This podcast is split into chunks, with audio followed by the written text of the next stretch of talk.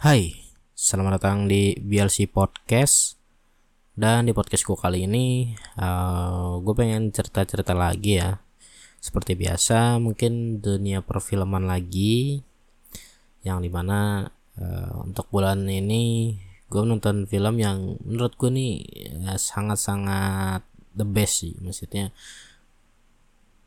Belum pernah gue tonton sebelumnya untuk genre film seperti ini gitu dan ini fresh banget menurut gue tapi sebelum uh, kita beralih ke filmnya jadi pada awal bulan kemarin mungkin kira-kira tanggal berapa ya?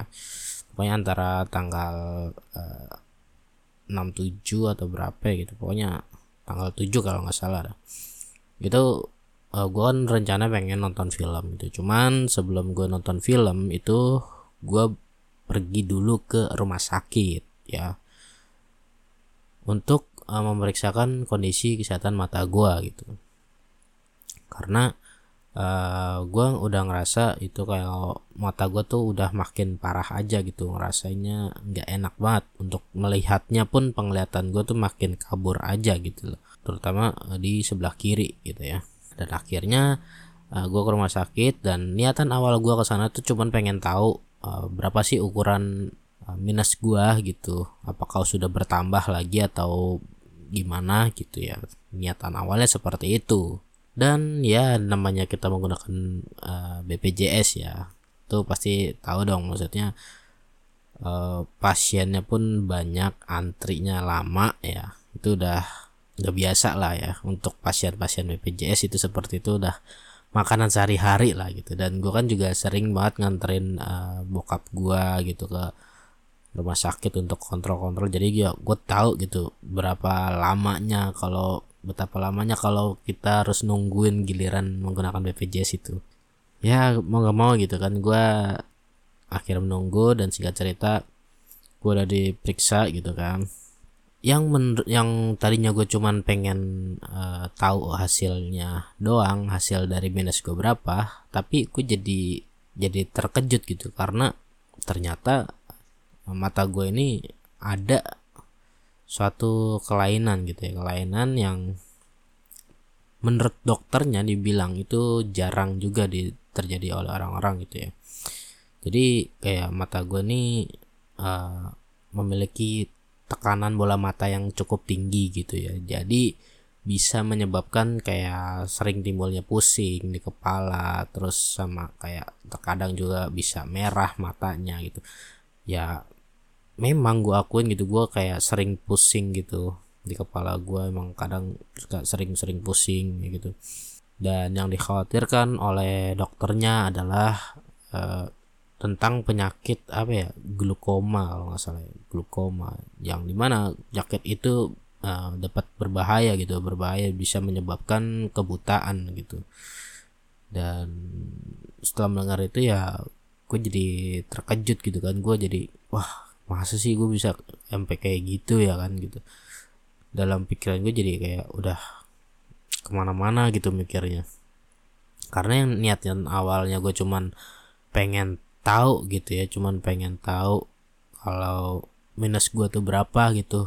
Ternyata gue harus menghadapi kenyataan kalau ada sesuatu yang salah di mata gue gitu.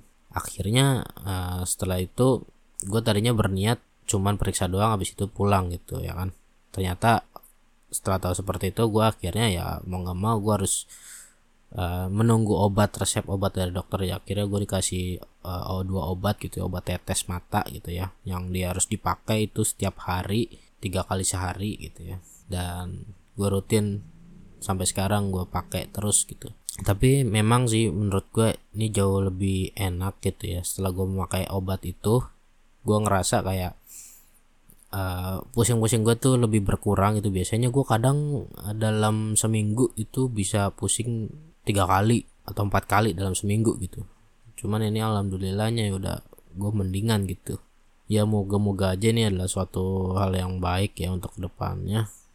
Gue juga minta doanya buat kalian. Semoga keadaan gue lebih baik lah untuk ke depannya gitu ya. Tidak jadi lebih buruk gitu dan setengah cerita habis itu habis setelah gue ke rumah sakit dan oh ya gue juga ke rumah sakit itu ditemenin sama cewek gue ya kan?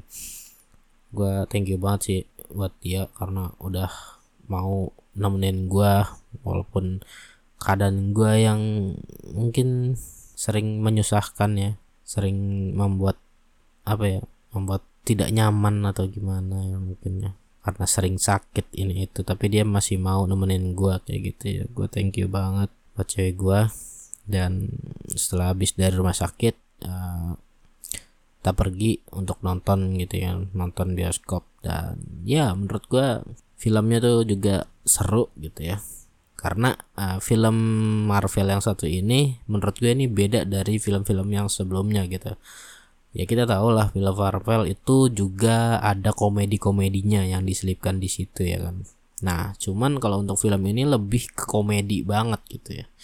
Jadi film Thor Love and Thunder ini tuh menurut gua 70% komedi 20% action dan 10% adalah romance ya. Jadi urutannya kayak gitu. Jadi lebih ke komedinya aja. Pokoknya dari awal mulai sampai akhir itu selalu ada komedi-komedinya yang dibawakan oleh si Thornya ini ya atau Chris Hemsworth ya. Menurut ini cerita yang uh, beda sih fresh gitu ya. Maksudnya selama ini kan kita tahunya ya kayak Marvel ya udah gitu beran apa pertarungan antar superhero aja. Cuman kalau ini lebih banyak ke komedinya jadi ya memunculkan suatu yang baru aja gitu. Menurut gue ini tidaklah buruk gitu ya. Kita juga have fun dan mungkin untuk orang-orang yang bukan pecinta Marvel pun masih bisa gampang untuk menangkap itu semua gitu loh. Dari alur ceritanya bisa uh, gampang untuk mencernanya gitu. Sedangkan kalau misalkan film-film sebelumnya atau film-film lainnya kan kita harus kayak tahu dulu nih urutannya dari yang awal banget sampai yang uh, sekarang gitu kan. Jadi supaya tidak gagal paham gitu dalam mencerna alur ceritanya. Cuman kalau untuk Love and Thunder ini untuk orang yang baru pertama kali nonton pun mungkin bisa merasa terhibur, bisa merasa ya udah enjoy aja, bisa ngerasain yang langsung paham gitu loh, ngerti gitu dengan situasinya gitu. Kayak gitu sih. Dan terus uh, ini di hari yang berbeda ya, di hari yang berbeda, gue ngerasain uh, nonton film lagi ya kan? Yang di mana film ini tuh bergenre horor cuman menurut gue nih horor yang fresh banget sih. Maksudnya di Indonesia untuk horor-horor kayak gini tuh sangat amat jarang. Bahkan mungkin ya setahu gua gitu ya setahu gua nih ya mohon maaf kalau salah ya. Setahu gua tuh belum ada genre horor yang kayak begini gitu loh mungkin dulu zaman zaman dulu ada cuman mungkin gue juga nggak tahu atau gimana. Jadi koreksi gue kalau gue salah. Tapi ini horror yang menurut gue nih the best sih the best banget. Karena kita dibawa ke sebuah cerita yang bener-bener tidak mengandalkan jump scare gitu loh. Karena kalau untuk horor-horor Indonesia kebanyakan ya yang udah pernah ada selama ini itu kan kebanyakan selalu dan selalu itu mengandalkan uh, jump scare ya dari musiknya gitu ya. Jadi kalau misalkan setiap setannya muncul atau apa pasti itu balap-balapan sama musik gitu. Jadi kita nih bukannya takut sama setannya tapi takut sama backsoundnya musiknya gitu loh. Jadi balapan aja gitu kan jadi kita bukannya takut tapi kaget gitu loh. Jatuhnya lebih ke kaget. Cuman kalau ini bener-bener nyeremin man, nyeremin banget. Jadi gue itu habis nonton film Ivana ya. Ivana itu adalah film dari apa ya dari ceritanya si Risa Saraswati ya kan. Risa Saraswati siapa ya? Pokoknya dari Risa yang yang menceritakan tentang Danur juga. Dan tulisannya sih Ivana judulnya itu Ivana The Danur Universe gitu ya Danur Universe. Cuman menurut gua ini ini tuh sangat sangat jauh dari kata Danur ya. Karena selama ini yang gue tonton Danur itu ya filmnya begitu seperti yang tadi gue bilang film horor kebanyakan yang hanya mengandalkan jump scare dan ya seperti itu cuman kalau ini itu bener-bener jauh beda. Ibaratnya nih kayak 180 derajatnya lah gitu. Beda banget gitu dari film Danur sebelumnya gitu. Dan untungnya juga uh, para aktor-aktor aktris aktornya pun itu sangat amat berbeda gitu tidak ada aktris dari yang film Danur masuk ke film ini tuh tidak ada gitu ya jadi bener-bener fresh banget ceritanya pun fresh aktornya fresh dan alurnya juga enak gitu. Jadi uh, di sini gue pengen ngasih tahu sedikit sedikit aja kali ya. Maksudnya nggak nggak terlalu rinci juga. Kalau rinci ya namanya gue nyeritain filmnya gitu. Ini kayak ngasih tahu sedikit sedikit aja. Jadi buat kalian yang mungkin belum nonton nonton lah kalau pengen tahu film lengkapnya gitu ya. Jadi gue pengen ngasih tahu kalau di film ini itu alurnya tetap alur maju cuman hebatnya nih hebatnya yang yang bikin gue kagum dengan film ini adalah dia bisa membuat sebuah alur flashback ya.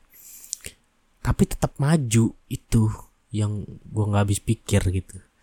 Yang gue yang nggak kebayang tadi yang nggak kebayang gitu. Karena gue belum mungkin belum pernah ngeliat film-film yang alurnya bisa kayak gitu ya kalau ini bisa dibuat kayak gitu bisa dibuat uh, ceritanya tuh maju terus. Tapi kita bisa tetap bisa melihat masa lalu dari si tokoh ini gitu loh. Si hantunya ini kenapa dia bisa menjadi uh, gentayangan kayak gitu. Kita bisa tahu gitu. Tapi tetap alurnya tetap maju gitu. Tidak yang semata-mata kayak ingin memperlihatkan masa lalu terus kayak di jeda terus tiba-tiba mundur ke belakang gitu terus ter maju lagi gitu. Enggak enggak kayak gitu.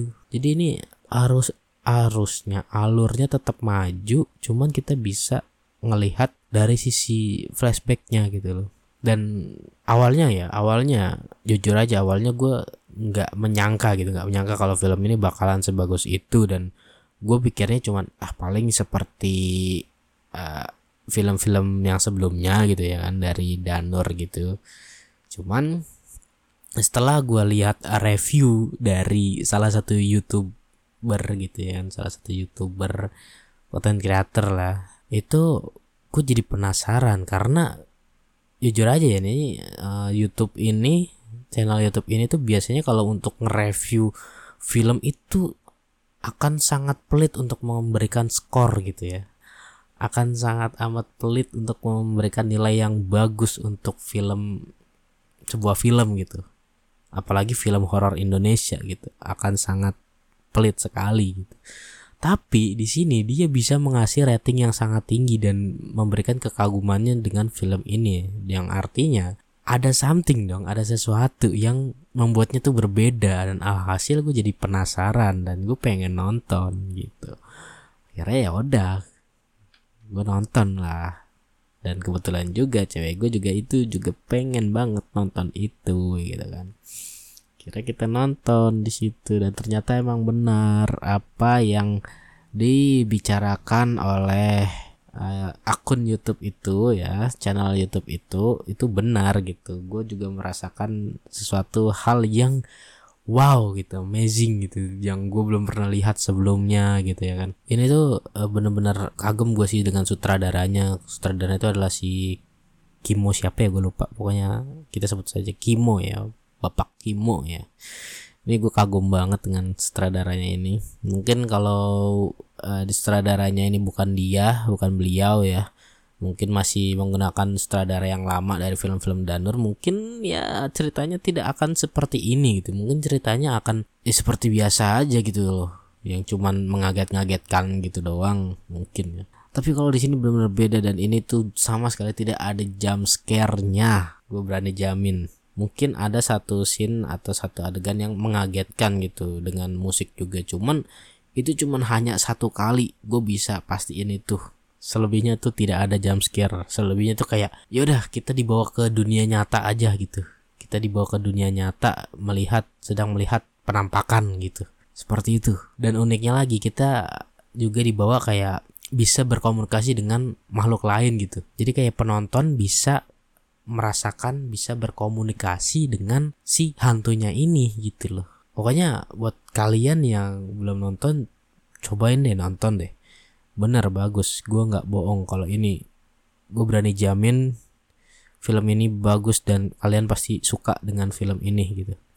Karena sepanjang gue nonton film ini gue juga gue nggak berhenti berhentinya yang namanya kayak anjrit anjrit bisa begini ya anjrit gitu. Dan filmnya tuh juga tapi gini ya terlalu bentar. Uh, eh, gue dari tadi memuji-muji juga memuji-muji film ini terus tapi gue kasih tahu juga ini warning buat kalian yang misalkan uh, takut dengan yang namanya darah atau punya fobia dengan darah atau pokoknya sesuatu yang menjijikan ya mohon maaf anda mungkin kurang cocok dengan film ini. Karena ya, di film ini banyak memuat adegan-adegan yang menjijikan, adegan-adegan yang penuh darah, penuh penuh apa ya pokoknya gore banget lah ini ini film tuh gore banget gitu loh. Karena gue pas nonton aja gue nggak nggak berhenti berhentinya gitu loh maksudnya kayak anjrit gila banget sih nih ya Allah anjrit.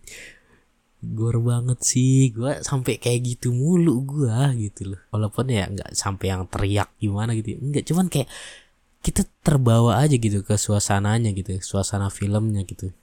Terbawa banget gitu loh gue sampai nggak bisa ngelepas pandangan gue dari layar layar filmnya gitu. Da dari filmnya itu gue nggak bisa. Nggak bisa kayak gue tengok-tengok kanan kiri gitu nggak bisa gue dan biasanya juga kayak di film ini kan kalau misalkan film-film horor lainnya itu kayak uh, pemain-pemain yang menurutnya tidak penting itu akan dimusnahkan terlebih dahulu gitu ya.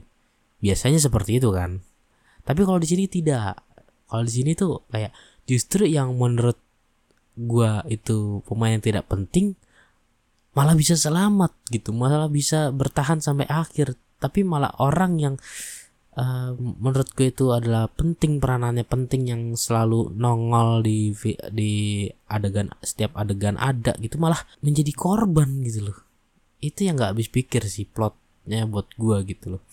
Ya udah sih gue nggak ada nggak ada kata-kata lain untuk menggambarkan film ini selain kata-kata epic ya dan menurut gue juga ini film layak banget sih untuk diputar uh, di luar negeri ya. Dan tidak malu-maluin juga menurut gue untuk film ini kalau diputar di bioskop-bioskop luar negeri gitu. Karena jujur aja ini udah setingkat dengan uh, kualitas film-film horor luar negeri coy. Dari alur ceritanya pun udah setingkat dengan mereka-mereka di luar sana yang sudah berpengalaman membuat film gitu. Jujur aja dan dan ini harusnya lebih lebih viral sih harusnya ya. Harusnya lebih bisa menyaingi KKN Desa Penari sih. Yang kalau menurut gue kalau film KKN Desa Penari menurut gue tidak ada serem-seremnya gitu. Tidak ada menegang menegang menegangkannya gitu mungkin karena uh, gimana ya karena film KKN Desa Penari itu sebelumnya sudah ramai threadnya di Twitter terlebih dahulu ya kan. Jadi orang-orang berespektasi tinggi dengan film ini sehingga mereka semua penasaran dengan filmnya jikalau dibuatkan filmnya gitu ya. Jadi mereka penasaran dan berbondong-bondong ingin menontonnya gitu. Sedangkan kalau film ini itu kan tidak ada di treat hanya ada di buku ya kan dan yang di mana kalau misalkan e, buku itu gak semua orang akan membelinya gitu ya kan hanya orang-orang yang tertentu saja mungkin yang jadi fansnya Risa atau gimana yang akan membeli buku tersebut gitu. Sehingga tahu jalan ceritanya. Tapi kalau untuk kayak masyarakat umum awam biasa yang hanya mengandalkan gretongan ya kan kalau negara kita kan tahu lah ya di sini kan mayoritasnya lebih memilih kalau ada yang gratis kenapa harus yang berbayar gitu. Ya itu gitu loh. Jadi itu satu satu buah faktor penyebabnya kenapa menurut gua itu KKN lebih laris gitu ya. Tapi kalau untuk dari segi cerita ini jauh dari KKN sih menurut gua. Jauh banget. Lebih layak kalau misalkan ini yang menjadi top horor di Indonesia tahun 2022 gitu loh. Film horor ter the best di 2022 ini kalau menurut gua jatuh kepada film ini Ivana ini. Benar. Gua gak bohong jadi lu, lu kalau bang penasaran lu habis dengerin podcast gue lu penasaran lu tonton deh. Tonton. Lu mau tonton uh, sendiri berdua bertiga nggak apa-apa terserah lu. Kalau lu berani sendiri ya sendiri silahkan gitu nggak apa-apa gitu ya. Tapi beneran kalau misalkan ya ini untungnya untungnya gue nggak jadi nonton di tempat yang waktu itu gue pernah nonton tuh yang kata gue bilang mall mall tersepi gitu ya mall tersepi. Coba kalau gue nonton di sana itu gue nggak kebayang itu apa namanya feel nontonnya tuh jadi lebih horor aja gitu. Pasti itu pasti jadi lebih horor gitu. Untungnya nih gue nonton di tempat yang rame gitu mall yang rame. Jadi feel horornya dapat cuman gue masih masih merasa tenang gitu. Coba kalau ini uh, kemarin gue jadi nonton di sana gitu di mall yang sepi itu mana gue nontonnya juga itu sore ya kan sore menjelang maghrib kayak gitu. Wah itu udah gue nggak tahu deh. Itu pasti suasananya tambah horor banget itu. Gue gue juga nggak nggak bakal mau lah kalau itu. Ngeri coy beneran coy. Gue ngebayangin itu terornya parah banget sih gila sih jadi tuh setannya tuh to the point banget gitu loh. Dia ingin mencari anggota tubuhnya yang hilang gitu. Kalau misalkan film-film horor lainnya kan ya udah gitu. Kita nggak tahu maksudnya apa cuman mau nakut-nakutin doang atau gimana gitu ya kan. Tapi kalau ini tuh to the point dia dari awal ya udah niatnya tuh pengen mencari bagian tubuhnya yang hilang gitu loh. Dan dia dendam dengan orang-orang di situ karena sesuatu gitu Makanya dia dendam dengan orang-orang pribumi karena sesuatu. Gue kalau ngeli ngebayanginnya lagi masih merinding coy masih uh gila sih bener the best banget. Makanya lu wajib nonton ya, wajib nonton. Dan ya mungkin sampai di sini dulu aja kali ya. Uh, untuk podcast kali ini mohon maaf kalau cuman cuman uh, ngomongin ngalor ngidul yang kayak gini ya tentang perfilman lagi. Karena emang jujur aja men gue nggak ada yang terlalu spesifik banget ya untuk uh, cerita kali ini ya. Yang menurut gue cerita yang menarik buat gue ceritakan ya ini gitu loh film ini gitu. Ini menurut gue menarik banget gitu daripada kejadian-kejadian yang lain yang gue hadapin di sini di bulan ini gitu. Jadi so mungkin sampai di sini dulu aja Thank you buat kalian yang udah ngedengerin podcast ini dan masih mau bertahan mendengarkan podcast gue yang tidak jelas ini sampai di titik ini sampai saat ini. Ya gue thank you banget buat kalian. Ya walaupun uh, gue nggak bisa memaksakan ya siapa pun yang mau dengerin siapa yang mau mendengarkan podcast gue ya silakan gitu ya. Gue tidak memaksakan harus ada orang yang mendengarkan ini ini, ini gitu. Gue tidak memaksakan. Kalau misalkan kalian suka kalian bisa dengarkan gitu. Kalau kalian tidak suka ya tidak apa-apa gitu ya. Selagi gue thank you banget buat kalian dan jangan lupa juga untuk jaga kesehatan ya. Karena uh, eh, gue belum lama ini juga habis sakit gitu ya. Uh, biasa flu dan batuk kayak gitu-gitu. Yang di mana gue udah uh, pusing tuh kalau misalkan udah kayak gitu tuh gue udah pusing karena nantinya bakalan ngeganggu ke pekerjaan gue juga gitu loh. Kalau udah kayak gitu. Jadi ya alhamdulillahnya setelah gue berobat gue langsung bisa cepat pulih gitu ya. Nggak nggak yang lama banget gitu ya thank you lah. Jadi buat kalian juga harus eh, jaga-jaga kesehatan ya hindarin yang namanya minum-minum es terlebih dahulu gitu lah. Pokoknya jangan yang terlalu terlalu ekstrim lah misalnya. Kayak lo minum es terus gitu tiap pagi malam siang sore gitu. Ya lo tahu batasannya juga gitu. Terus kayak makanan-makanan juga jangan yang terlalu bergoreng-gorengan atau gimana gitu. Ingatlah takarannya. Pokoknya sesuai takaran aja gitu ya. Kalau lo mau melakukan sesuatu jangan berlebihan intinya kayak gitu aja. Supaya ya lo nggak kayak gua gitu. Jadi penyakitan kayak gua gitu ya. Oke mungkin sampai di sini dulu aja. Tetaplah bahagia tetaplah baik-baik saja. Semoga kalian terhibur dan maaf juga apabila masih uh, banyak kata-kata yang tidak mengenakan kurang berkenan di hati kalian. Thank you for watching guys. Thank you for watching. Emangnya YouTube? Thanks for listening guys ya. Udah mendengarkan podcast gue and see you on the next podcast. Bye bye